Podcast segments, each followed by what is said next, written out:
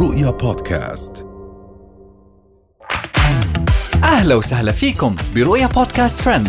كل إشي بتحتاجوا تعرفوه عن آخر أخبار النجوم والمشاهير وأهم ترند صدر لهذا الأسبوع.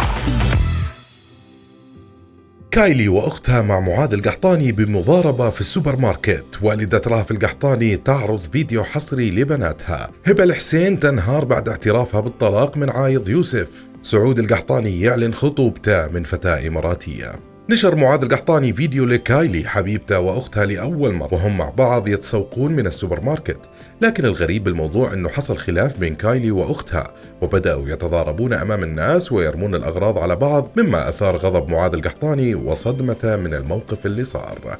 وراح ننتقل الآن لوالدة رهف القحطاني. شاركت مشهورة مواقع التواصل الاجتماعي أم رهف القحطاني متابعينها عبر تطبيق سناب شات بمقطع فيديو ظهرت فيه بناتها بفساتين أنيقة وهم تحتضنان بعضهما البعض وأثار المقطع ردود فعل متباينة بين مؤيد ومعارض حيث رأى البعض أن أم رهف تبالغ في عرض بناتها بينما رأى آخرون أنه هاي حرية شخصية. وراح ننتقل الآن لانهيار هبة حسين بعد الطلاق. فاجأت الفنانة هبة حسين متابعينها بإعلان انفصالها عن الفنان عايض يوسف القرني لأول مرة. وقالت هبة حسين في لقاء لها ردا على السؤال مطلقة ولا متزوجة؟ لترد منفصلة. مؤكدة إنها راضية عن ما تمر به.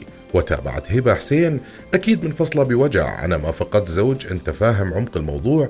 أنا ما فقدت زوج فقط. الزوج يعوض بزوج آخر والزوجة تعوض بزوجة أخرى. أنا فقدت أخ وصديق وحبيب وكل شيء وشخص توأمي في الصفات والطباع. ومن طلاق موجع لهبة حسين رح ننتقل لخطوبة منتظرة لسعود القحطاني.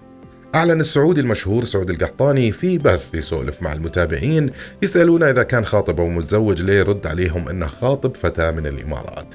وراح يكون عرسة في السعودية عن قريب ولم يصرح عن تاريخ الزواج أو اسم خطيبته إلى الآن. وهي كانت أهم أخبارنا لليوم. بنشوفكم الحلقة الجاي. رؤيا بودكاست.